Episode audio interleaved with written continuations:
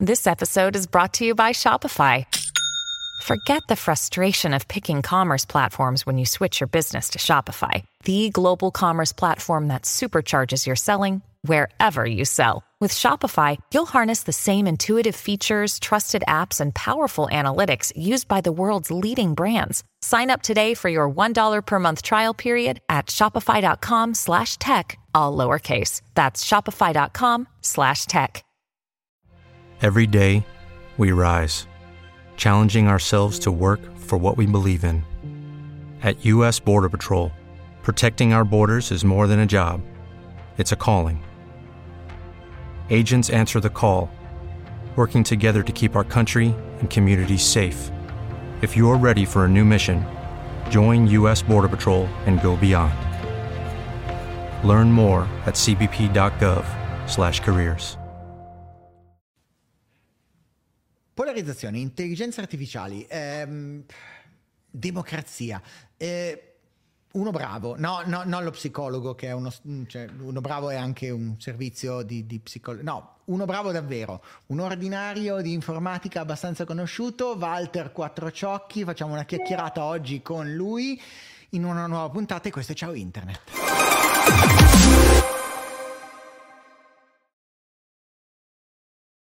Ciao! Ciao. Allora, proprio così abbiamo deciso che partiamo e facciamo questa cosa. Allora, innanzitutto complimenti perché mm, uno dei più giovani ordinari che conosco. Tu e Zanero, devo dire la verità. Stefano Grazie. Zanero a Milano, security, eccetera. Complimenti ancora. Avete pubblicato Il mondo su polarizzazioni, non polarizzazioni, eh, democrazia online, strumenti di, di diffusione di fake news. Do- dove siamo? Ci dai un overview di che cosa abbiamo scoperto? Magari dice... Oh. mm, aspetta, un overview un po' più... eh, Perché un overview così ci, ci mettiamo le prossime tre ore. Un overview di cosa pensa il volgo e cosa invece è vero. Ah, Beh, eh, questa è facilmente riassumibile perché è una questione che si ripresenta costantemente.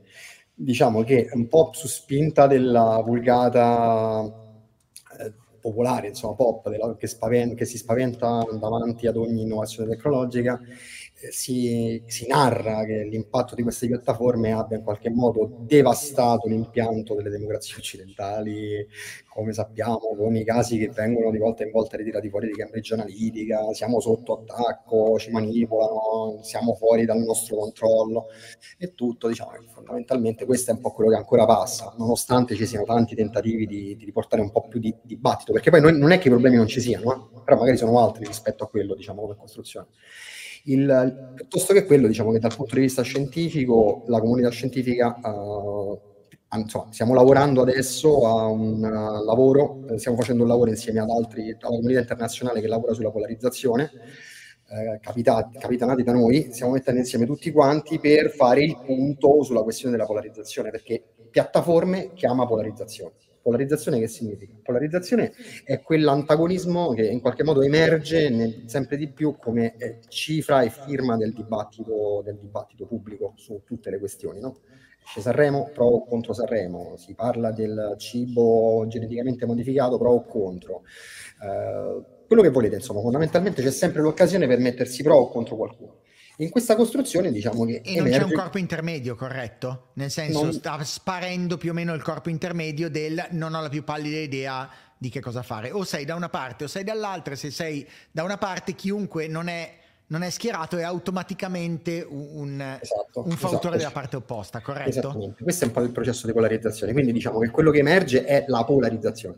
Però c'è un punto che ancora non è stato chiarito, che questa polarizzazione noi la sappiamo e conosciamo e abbiamo studiato attraverso i dati, ma abbiamo una, eh, diciamo, un fingerprint, un modello che è quello degli Stati Uniti e un po' quello, quello europeo, mentre la questione della polarizzazione è un evento più o meno umano, quindi ogni nazione, ogni popolazione ha le sue dinamiche di polarizzazione che possono essere anche diverse anche sulla stessa piattaforma, per cui stiamo cercando di capire come riuscire ad inquadrare il problema del rapporto dei fattori macroeconomici e socioculturali nell'emergenza della polarizzazione, perché gli Stati Uniti sono polarizzati by default, cioè il loro impianto costituzionale costruisce l'opinione pubblica in due grandi schieramenti, il nostro già è un pochino diverso, anche se stiamo andando in quella direzione là, c'è da capire un pochettino qual è la spinta e dove è il, diciamo, l'interregno tra i due mondi, insomma, qual è il vero valore de, de, delle questioni socioculturali.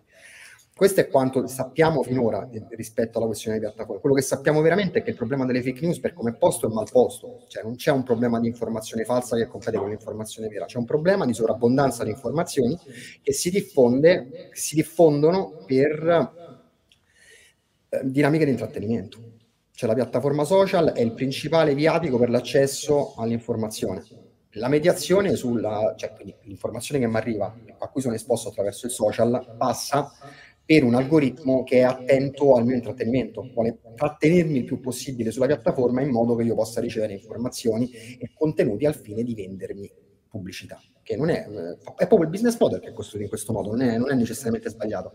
Cambia l'impianto del, de, della filiera della produzione dell'informazione, cioè la, prima, la filiera prima di social, prima di internet era redazione giornalistica, seleziona cosa importante e cosa non lo è lo passa al pubblico e il pubblico, il pubblico ne dibatte. La, viene chiamata in uh, gergo sociologico l'agenda setting. Con i social sta cosa cambia un pochettino e è più importante quello che intrattiene più gente.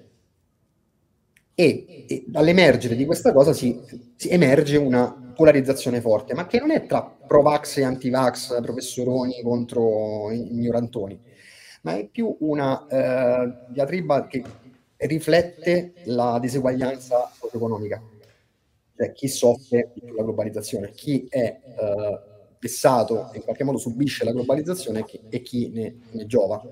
In questo tipo di dinamica troviamo quelli che sono sempre pro e quelli che sono sempre contro qualunque tipo di argomento.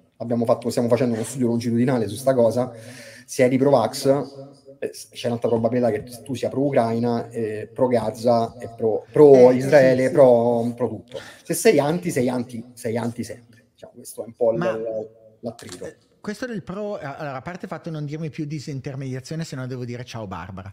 Eh, ora, a parte quello, scusate, inside joke. Eh, ciao. Dicevo, eh, l'idea di base è che la di- so- di- dimmi dove sbaglio, non se, eh, dove. In una sovrabbondanza di informazione che non abbiamo mai avuto, cioè la, la, la quantità di informazioni che tu vuoi prendere da fonti eterogenee, eh, non solo giornalistiche, sono il mondo. Scelgo la base di quelle che sono per me più in- intrattenimento, cioè quelle che mi coinvolgono, provo a usare questo termine, di più. In genere quelle che mi coinvolgono di più sono quelle o più strillate o più estremistiche, eccetera, ma quello lo sappiamo, cioè oggi non è quasi successo niente, oh, oddio sono morte un milione di miliardi di persone, mi intrattiene più la seconda. E le fonti informative a cui io mi abbeverò in genere parlano di tutte queste cose, quindi mi stai dicendo eh, non è tanto il sono pro Putin, eh, antivaccino e eh, pro, ma le fonti parlano di più o meno quei filoni e quei filoni migrano nelle conversazioni di persone che si abbeverano a quelle fonti? Sì, diciamo che fondamentalmente è quello, anche perché la, il ruolo della fonte va un attimino rivisto, cioè non c'è la fonte in sé che determina eh, l'agenda, che determina l'agenda, ma è eh, abbiamo visto proprio che la viralità dei contenuti è un processo completamente casuale, non dipende dalla, da quanti follower ha un individuo, cioè, quindi la potenza dell'influencer è relegata a quanto è in grado di essere captivating per una grande fetta di pubblico, non soltanto i suoi follower. Questo è il, cioè, il contenuto, non la fonte che determina la, la viralità della, dell'informazione. Per cui sì, c'è questa, questo intrattenimento neanche particolarmente ricercato, cioè non è che cerco un'informazione con un particolare intento nella fruizione media del social, poi ovviamente se mi serve un'informazione la cerco e so anche mettere in atto dei, dei meccanismi, però nell'esposizione giornaliera, quella quotidiana, quello che mi arriva di fronte è un, magma di, di, di, robe, di cose che sono costruite proprio con la logica dell'intrattenimento, quindi eh, più cattura meglio è e in questo catturare che parte già definito, cioè il contenuto viene definito e costruito per trattenere intrattenere una determinata porzione di pubblico, ci si mette pure l'algoritmo che potenzia questa cosa sfruttando i dati delle nostre precedenti interazioni, quindi in qualche modo è in grado di intuire, si dice inferire in gergo tecnico, qual è il, il, tipo di contenuto su cui io sono più probabilmente uh, attento. Diciamo. Ma, ma, perdonami, però un, un, certo tipo di agenda setting, allora lasciamo perdere, prendiamo la sinistra, ok? Cioè, giusto, ma, ma, giusto, cioè potrebbe... c'è, cioè si nota che parte uno eh, o più outlet con un determinato eh, con una determinata notizia, vera o falsa che sia, non mi importa, travisata o meno, e c'è uno spostamento molto importante da parte di tutto un comparto nel rilanciare quella notizia, nello spingerla, eccetera. Mi sta dicendo che è semplicemente opportunismo? Cioè io vedo cosa piace al pubblico di riferimento e copio uno o l'altro? Questo cioè, un, diciamo è abbastanza così, però diciamo, non, le, le, motivazioni che stanno dietro io non, non, non le conosco, io mi fermo all'osservazione del fenomeno in quanto tale. Diciamo, nella costruzione narrativa che viene fatta c'è una particolare attenzione e da notare questo perché è, è pregnante pure secondo me della, della, dinamica attuale, pure nel dibattito, nella questione del voto, nel dibattito politico. E, parecchi... Ci arriviamo, eh, te lo chiedo la politica, non ti preoccupare. Sì, sì, no, però... ma non, non, voglio entrarci, nel senso dico che però la, tu costruisci una narrativa tale che sia accattivante per una determinata porzione di pubblico, ma quella porzione di pubblico che tu percepisci come importante è quella che è stata misurata dai dati, cioè quelli che si sono esposti, quelli che hanno cliccato, quelli che hanno commentato. E in quel contesto c'è una sovrarappresentazione delle minoranze, cioè sembra più grosso quello che effettivamente non lo le è. Le minoranze più vocali, mi stai dicendo, cioè sono quelli vocali che appaiono e non le maggioranze? Sì, esatto, cioè, c'è questa costruzione per cui tu rappresenti, quello è il fenomeno che tira tanto perché se ne parla tanto, ma il fatto che se ne parli tanto non significa che è una gran fetta della popolazione che ne parla. E si crea quel paradosso per cui per uh, entrare nell'accontentare le minoranze, poi si perde l'interesse della maggioranza. Infatti, se vediamo la gran fetta di, di, di, del, partito che cresce è il partito dell'astensione, perché perde di rappresentatività. Cioè io nel racconto della, de, del Partito Democratico mi ci sono riconosciuto per tanto tempo, adesso faccio fatica a riconoscermi, perché mi sembra che non colga il punto.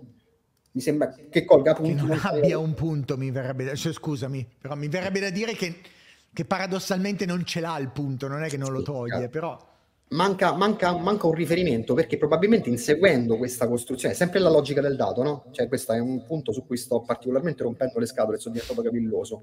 Noi non stiamo vivendo la rivoluzione dell'intelligenza artificiale, noi stiamo vivendo da circa 30 anni la rivoluzione del dato il dato da quando è disponibile, prima il dato in sé, poi internet, poi dopo internet le piattaforme social, poi dopo le piattaforme social l'intelligenza artificiale, che non sarebbe possibile senza la quantità di dati accumulati precedentemente, quindi siamo in, quella, in quel trend di crescita che è la rivoluzione portata dai dati, ci siamo costruiti una rappresentazione della realtà che sempre di più si fonda su quello che dice il dato e l'evidenza dimenticando però di contestualizzare il dato e tutta la complessità che si porta dietro, perché il dato è un indizio di un sistema complesso e mediamente eh, difficilmente prevedibile.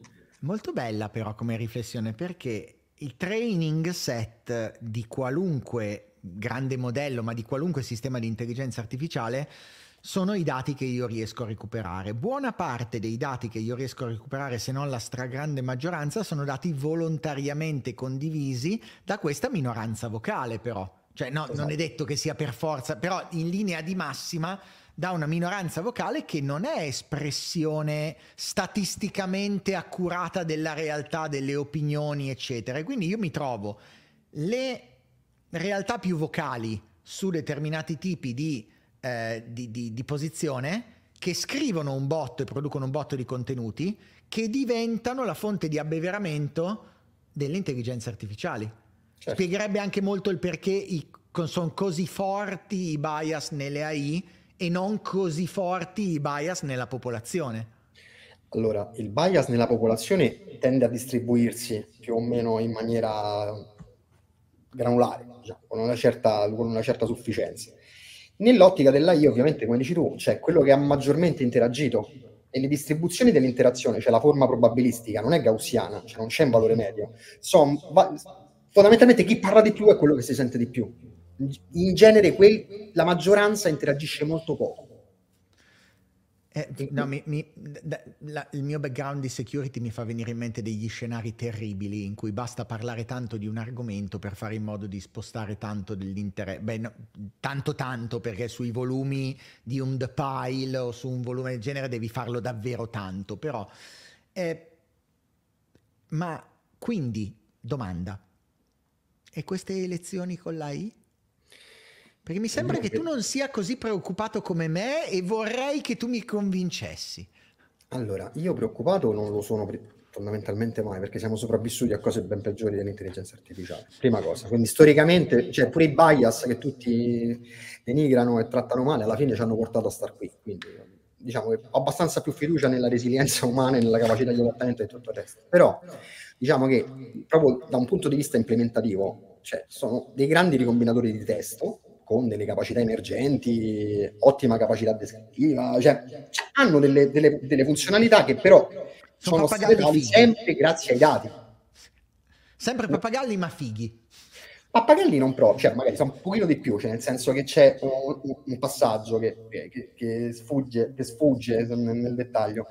Nella gran quantità di contenuto che noi abbiamo riversato, abbiamo creato un, un immane deposito di linguaggio Quel linguaggio prodotto dall'organico che siamo noi, no? l'intelligenza organica ha prodotto quel linguaggio, in quel linguaggio ci sono dei pattern statistici che veicolano significati. Ora, non è la semantica, non è la semantica in sé, non è la comprensione profonda dell'individuo, del sé, della coscienza, ma i pattern statistici delle connessioni delle parole e dei discorsi hanno fatto emergere delle capacità che hanno non stupito, però diciamo, hanno sorpreso diciamo, il, il, pure gli esperti rispetto a quanto noi del nostro fare, non pensare, è encoded nel linguaggio.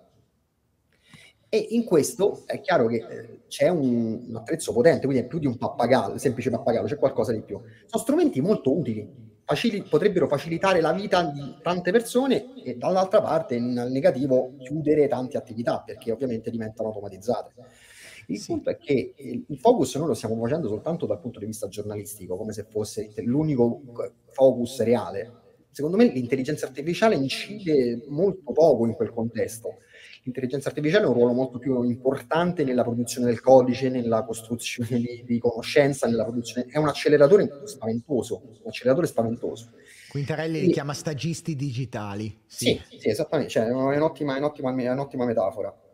E quindi in questa costruzione diciamo che la, la, preoccupazione dell'intelligenza artificiale riguardo alle elezioni è sempre la stessa, è parente, è una versione 2.0 della paura delle fake news. No?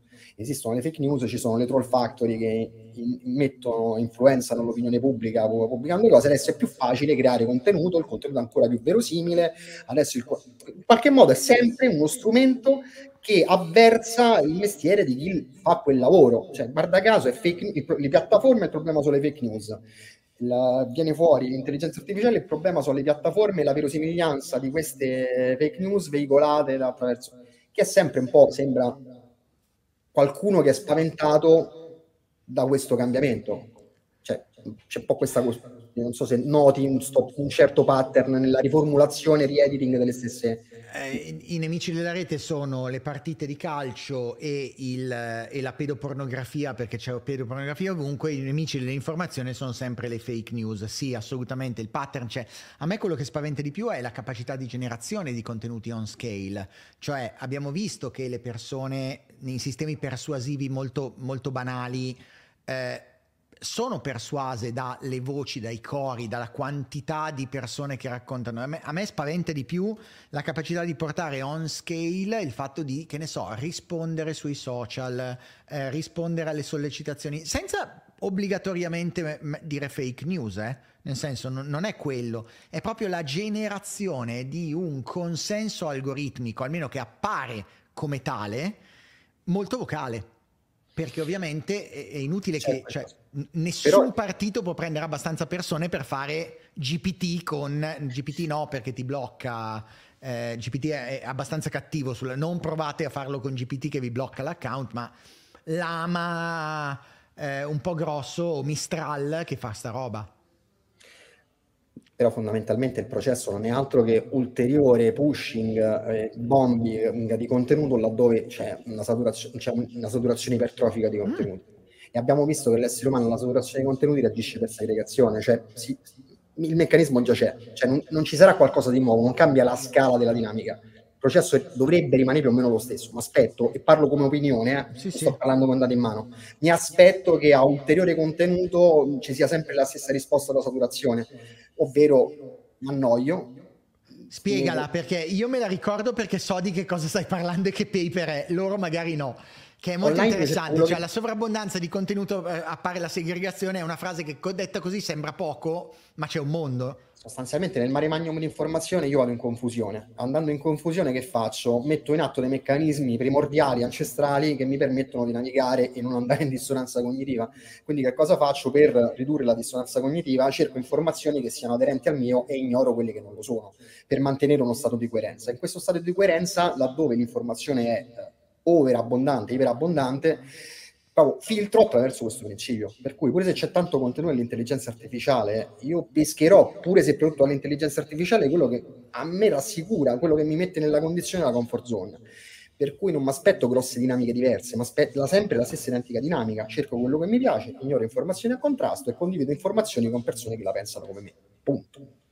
No, allora sì, sono d'accordo, cioè permesso che, cioè sono d'accordo, mi, mi, se, mi, torna per come penso io, è più facile saturare con contenuti che già mi piacciono, che sono nel mio interesse ed evitare che io vada a prendere qualunque tipo di altro contenuto al di fuori di una narrativa dominante che voglio spingere. Cioè è un po' più facile, mettiamola così. Sì, però se c'è pure una narrativa antidominante, già soltanto per il fatto che antidominante ha il suo perché in alcuni contesti, in alcune nicchie tanto che si parla di ecoplatform adesso, cioè addirittura per ogni piattaforma c'è una narrativa di rappresentanza, c'è un, in qualche modo un bias di, di identità nel, che, che, si costruisce intorno alla piattaforma, per cui di fatto si va sempre verso una maggiore segregazione, cioè si sta, cre- si sta ampliando l'offerta, momenti, il momento clou è stato quando c'erano tutti sulla stessa piattaforma e si dividevano, dividevano in gruppi, adesso è tutto quello è un altro dei paper bellissimi vostri. Cioè il fatto di dire, ah sì, mi togli i contenuti da una parte, censuri da una parte, aspetta un attimo e ti faccio vedere la vastità del cazzo e me ne frega, mi sposta a un'altra piattaforma. No, sul paper non hanno scritto la vastità del cazzo, eh. cioè, ci tengo a sostenere che non abbiamo provato. L'hanno provato. pensato probabilmente, ma il, eh, l'editor gliel'ha tolto. Anche quello è divertentissimo come dinamica, cioè censurare non serve? Without the ones like you, who work tirelessly to keep things running, everything would suddenly stop. Hospitals, factories, schools, and power plants, they all depend on you. No matter the weather, emergency, or time of day, you're the ones who get it done. At Granger, we're here for you with professional grade industrial supplies. Count on real time product availability and fast delivery. Call clickgranger.com or just stop by. Granger for the ones who get it done. Ma serve nella... Allora, la censura si costruisce come artefatto sociale, no? Cioè la censura è un, una norma emergente di un gruppo che decide questo mi piace, questo ci piace, questo non ci piace. Ora sappiamo che i gruppi online più o meno sono le eco chambers, sono questi gruppi che condividono una narrativa e la rinforzano. È ovvio che a un certo punto una comunità, un eco chamber diventa più grande delle altre su una singola piattaforma, le altre cominciano ad essere fuori, fuori, fuori posto, quindi non, non, più benvenute.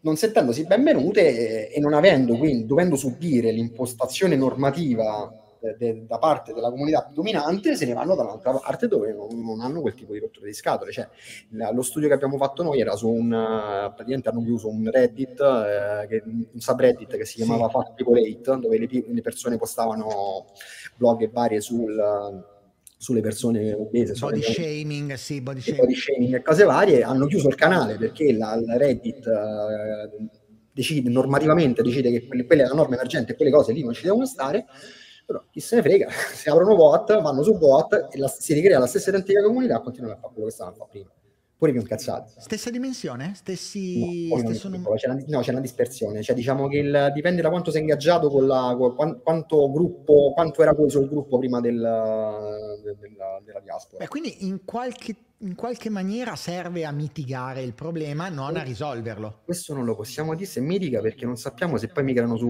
Messenger, su Signal, su altre ah, cose. Ah, tu mi dici non, la non, comunità non... intera coesa la mitighi, però non è detto che mitighi il fenomeno perché il 70% può andare di là, il 30% su un... C'è un aumento, c'è un aumento impressionante del, delle, delle, chat che vengono su Telegram, dei, dei vari argomenti, che poi so, già Telegram parte come canale, cioè proprio già Nico Chamber di suo, quindi l'impostazione, cioè i, i, meme, eh, i, meme, sui napoletani che andavano tanto di moda, adesso non sono più di, presi in, in consesso da varie parti, li trovi su Telegram.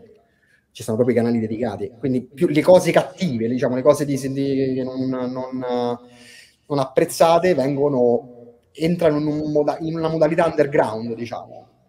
Mi, mi, fai, mi, fai, un favore al social media manager eh, mio mi, de- visto che l'avete inventato voi, mi definisci le echo chamber?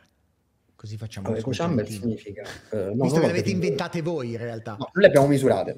Sì, allora, ok. Paro- le avete dimostrate, viene... perdonami. Sì, misurate. Cioè, eh, echo chamber era una teoria che è stata proposta da Cass Sunstein, che è il professore con cui Obama ha fatto la tesi di laurea si, fondamentalmente lui espone nel suo libro Eco Chamber eh, e poi Republic questa idea che fondamentalmente gruppi eh, comuni con una eh, identità comune tendono a fomentarsi e a creare un sodalizio molto forte, quasi identitario, al punto tale che collaborano per creare una narrativa condivisa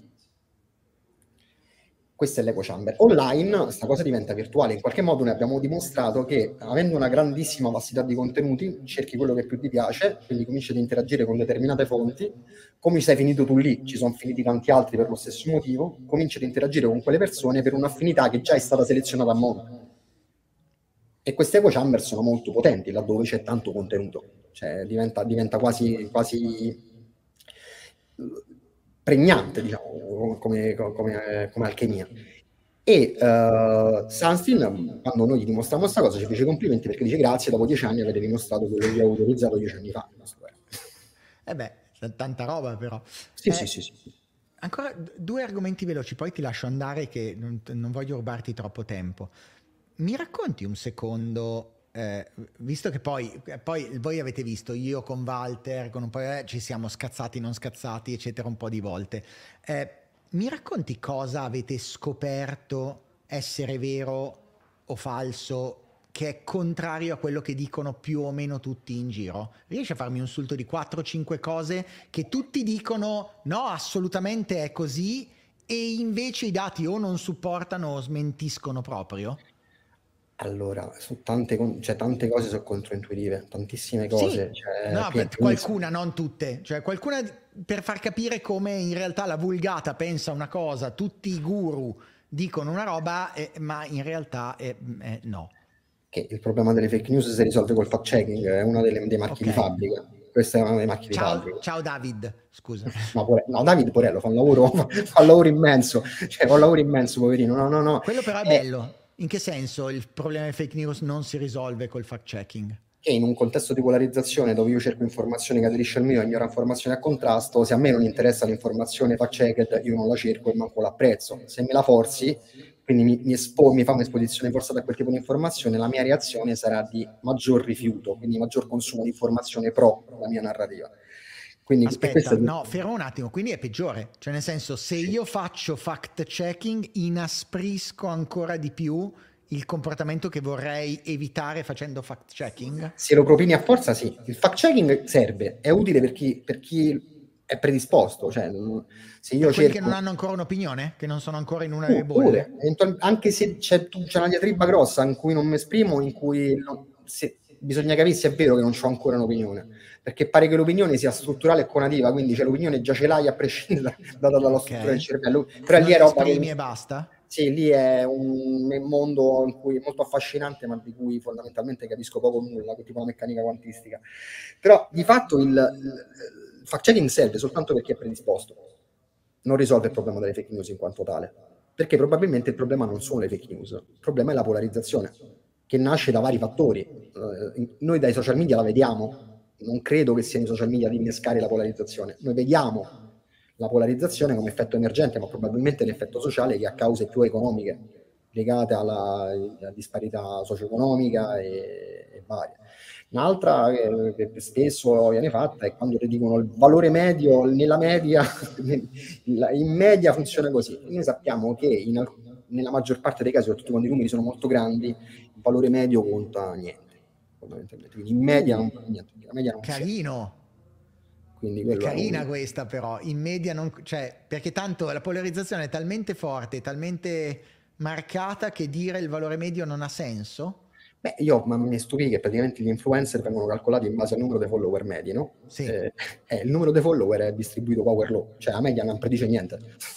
cioè, perché c'è sta la coda che è 1 e il massimo che è 3 miliardi. Tu fai un, un e mezzo e miliardo e mezzo, cioè non media però non è assolutamente rappresentativa. Okay. Cioè, c'è pure tutto un discorso matematico carino su, sulla questione, però di fatto cioè, il valore medio non è necessariamente predittivo, soprattutto di grosse distribuzioni, grosse quantità quando si parla di grandi numeri. Poi non so, cioè il, il fatto che l'hate speech, cioè l'hater seriale, che ci sia questa idea che ci siano gli hater seriali che stanno lì tutto il tempo a voler abbiamo visto in maniera abbastanza netta e tra poco se ne sentirà parlare parecchio che le dinamiche di tossicità sono son vincolate a un contesto, cioè tutti tendenzialmente possono dare adito a discorsi di tossicità semplicemente una questione di contesto, quindi non c'è, no, le, c'è l'interseriale. Spiegalo in modo che posso capirlo anch'io. sostanzialmente che non, non, c'è una persona che sta lì incazzata sul social che sta aspettando di insultare qualcuno. Quando la conversazione evolve, più la conversazione diventa lunga, più è probabile che qualcuno, tra i tanti, e non è sempre sì. lo stesso, vada fuori dai gangheri e tiri fuori un... Uh, Beh, io ce li ho però gli hater seriali, cioè su YouTube ho gente che fa 50, 60, 70 commenti a settimana sempre uguali, sempre su tutti i commenti, perché poi che non hanno ancora capito che sono stati nascosti dal canale, quindi io mi ci batto, però vabbè, però ci, ci sono, cioè ci gente sono, che ma... fa quello e, e, perde ore a fare questa roba? L'hater seriale non c'è. Seriale, seriale non c'è. E come lo chiami questo che, che perde davvero? Io, io, credo che di avergli ah, portato via... trolling probabilmente è disturbo più che altro, quella è roba che pure, pure da vedere se ah, dici che è DSM quinto, non è statistica. Ok, ci può stare. Sì, pure. Potrebbe. Quindi in realtà l- non esiste l'hater che dice adesso vado online e insulto qualcuno. Proprio La maggior parte dei casi sbro- abbiamo, abbiamo fatto usci- uscirà uno studio a breve, okay. studio a breve in cui abbiamo analizzato tanta roba, tipo 500 milioni di conversazioni su otto piattaforme diverse nell'evoluzione di 30 anni, le dinamiche sono più o meno sempre le stesse e l'hater seriale c'è. Questo è... Quindi la gente semplicemente sbrocca. A un certo punto sbrocchi a un certo punto cioè, ti, dà, dà, l'idea che la, la, questione è diventata un pochino troppo fuori dalla questione, non ti sei stufato, oppure c'è una questione di mancanza di eh, commitment. No? Io dietro la tastiera mi faccio un po' meno il problema di, di qualche parolaccia o di dire una, una, una, frase un pochino più offensiva. Eh. Quel passaggio è, è dirimente. Ok. Beh, però cambia tanto in tante dinamiche di come vengono gestite. Sto pensando anche a livello di European Council, come fanno antipolarizzazione, eccetera. Cambia tanto delle strategie, perché tante delle strategie si basano sull'idea che esiste un ristretto numero di utenti molto vocali che aggredisce. Se l'aggressione è semplicemente l'ultimo passo di un tot di popolazione in una conversazione, o blocchi la conversazione in altro modo, o, o se no tutti sono hater, potenzialmente. Infatti si parla di, di, di, gestieri, di, politiche di gestione della moderazione che siano contestuali, eh, di individual moderation, no? profile moderation, mm-hmm. cioè in base a quello che tu ti aspetti, cioè deve essere una cosa emergente, non imposta dall'alto però di fatto lì eh, c'è un mio collega che ha vinto un IRC proprio su questa tematica qua, che insomma a Pisa che sta studiando queste cose, quindi c'è molto da fare in quella direzione lì. Un'altra cosa altamente controintuitiva che è uscita recentemente è che tutto questo discorso sugli influencer che sono importanti, hanno un ruolo pivotal nel processo mm-hmm. diffusivo, eh, sembra un po' sovrastimato. Diciamo, Quello però mi, mi, mi, sem- cioè, mi, sembra un po' strano. Allora, ti dico, premesso, io sono un interested party, nel senso che ho una, un'agenzia che fa influencer marketing, però è abbastanza, numeri alla mano, è abbastanza chiaro che almeno sui consumi, non sulle opinioni, eh, sui no, no, sulle opinioni, consumi, no, le opinioni manco le tocco. Ok, sui consumi l'impennata di fatturato verticale quando c'è l'influencer che arriva e con una coda lunga è un fatto, cioè questo non se lo cagava nessuno, fai la campagna con magari non l'influencer grosso, ma qualche centinaio di micro influencer, le persone iniziano ad acquistare, tra l'altro dal sito web che prima non esisteva, quindi non è che lo trovano per caso o ci, ci andavano prima, e poi continuano ad acquistare, cioè il valore come, come, acquisto c'è, magari non è così grande come te lo no, lanciano. No, no, no, ma non è in contrasto, non è in contraddizione con quello che stiamo dicendo noi, nel okay. senso che noi abbiamo fatto questa comparazione con il fatto che vedere quando un'informazione va virale, no? Quindi okay. la probabilità che un'informazione vada virale in funzione del numero di follower della pagina che la mette o dell'entità okay. che E quello che succede è che fondamentalmente è random, cioè non c'entra, okay. non correla col numero di follower. Che significa?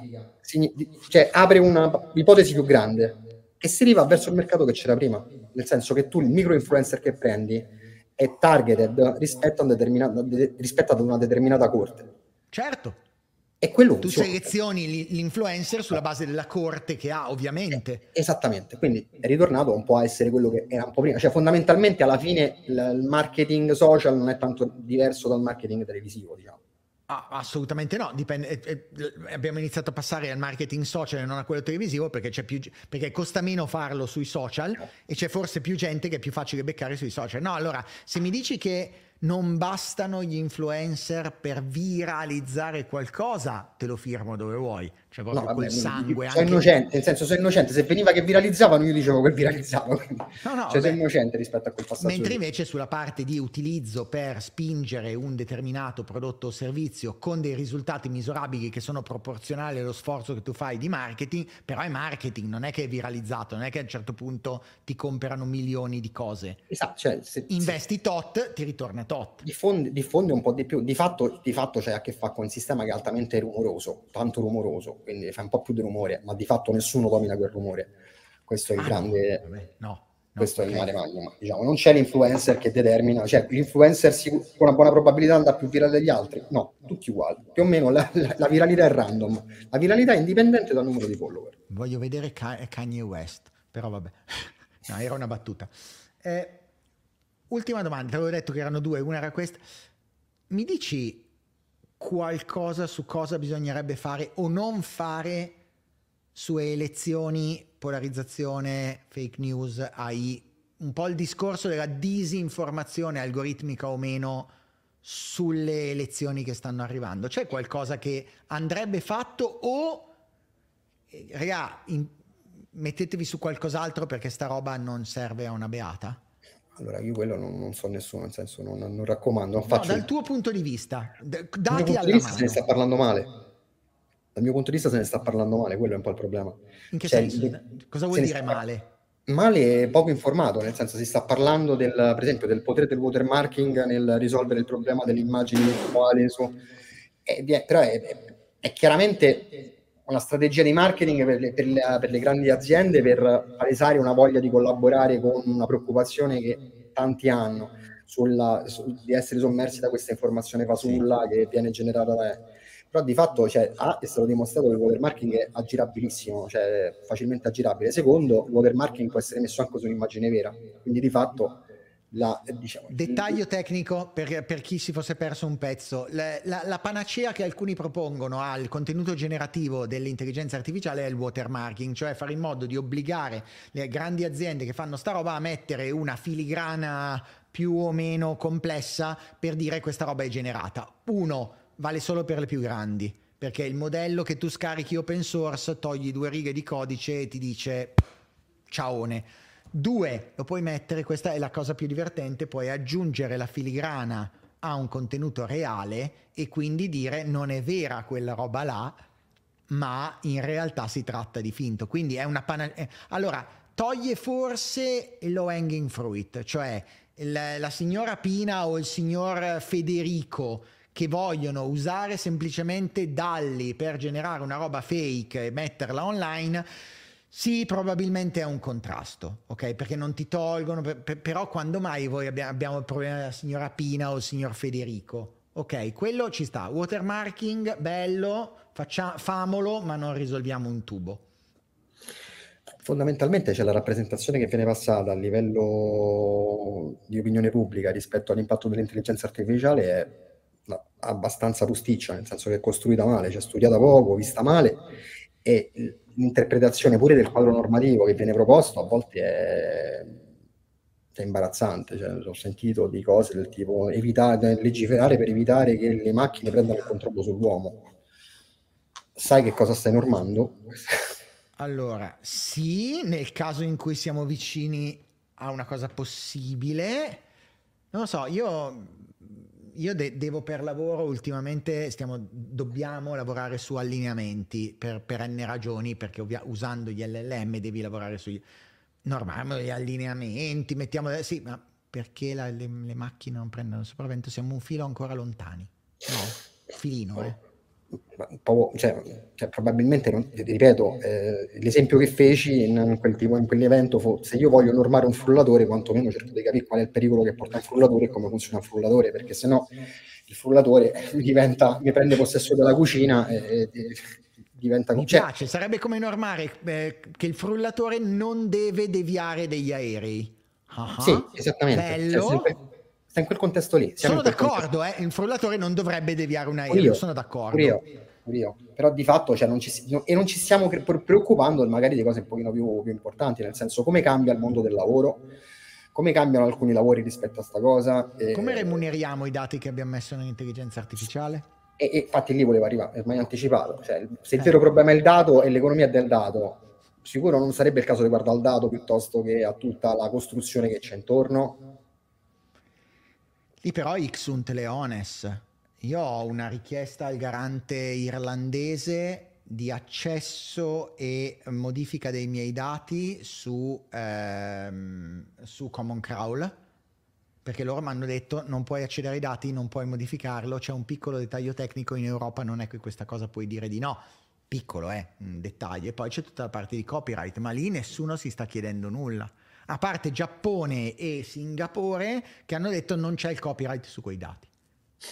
Vabbè, hanno risolto facile e probabilmente sarà il modello implementato da tutti, vedrai alla fine perché diventa talmente tanto complicato, complica talmente tanto il quadro che alla fine vai, si va per riduzione di complessità e si taglia con l'accetta. Eh, però togli una, un'economia, lascia perdere un attimo sì. l'economia del dato, un'economia della conoscenza vera sì, sì, sì, no, ma è chiar- chiarissimo quello che innesca, però eh, apre talmente tante, tanti inquadramenti che norma- no, una normativa tale che l'accogliere tutte le casistiche nelle sue sfaccettature in una maniera de- che sia sensata non, non, cioè non riesce a far contenti tutti. Quindi una, una, domanda finale a Walter, non al professor Walter Quattrociocchi ordinario. A Walter, ci stiamo preoccupando troppo dell'AI per le prossime elezioni? No, questo non lo so. Io spero che se uno ne parli, ne parli con cognizione di causa. Questo è l'unico mio. L'unico no, no, stiamo mio... parlando, stiamo preoccupati. La preoccupazione che stravolgerà questa cosa è eccessiva? Allora diciamo che eh, sì, perché Trump se viene, sarà eletto non sarà eletto per l'intelligenza artificiale come non fu eletto per Cambridge Analytica. E poi eh, toccherà, tro- toccherà, trovare qualcuno a cui dare la colpa in, in caso di, di, elezione, però già lo sappiamo che non è quello. È una narrativa che, che non, non raccoglie più perché c'è una complessità, problemi complicati, gente che ci marcia sopra perché ovviamente la narrazione poi che diventa più accogliente ma marcia sulla semplificazione eccessiva delle questioni, la gente non c'ha gran voglia di sta a sentire, la maggior parte delle cose che circolano è, mu- è fuffa, se non immondizia a livello di, eh, informativo, per cui di fatto che fai? Crolla la, la fiducia nell'ambito istituzionale e poi i risultati sono quelli che si, ci si sposta verso gli estremi.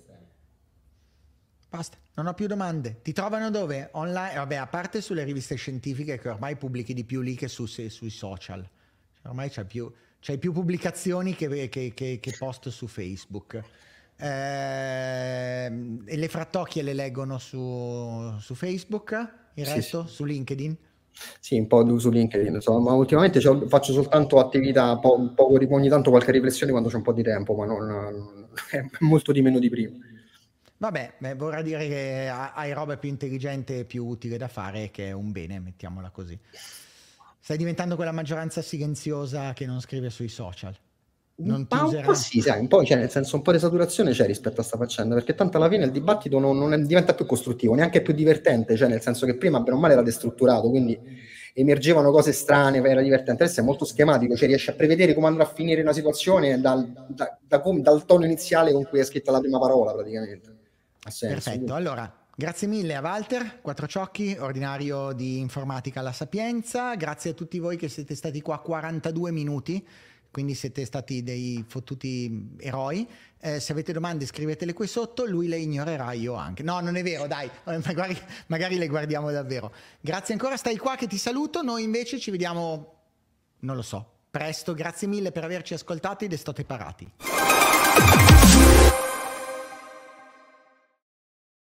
With the Lucky Land slots, you can get lucky just about anywhere. This is your captain speaking. Uh, we've got clear runway and the weather's fine, but we're just going to circle up here a while and uh, get lucky. No, no, nothing like that. It's just these cash prizes add up quick. So I suggest you sit back, keep your tray table upright, and start getting lucky. Play for free at LuckyLandSlots.com. Are you feeling lucky? No purchase necessary. Void where prohibited by law. 18 plus terms and conditions apply. See website for details. Hello, it is Ryan, and I was on a flight the other day playing one of my favorite social spin slot games on chumbacasino.com. I looked over the person sitting next to me, and you know what they were doing?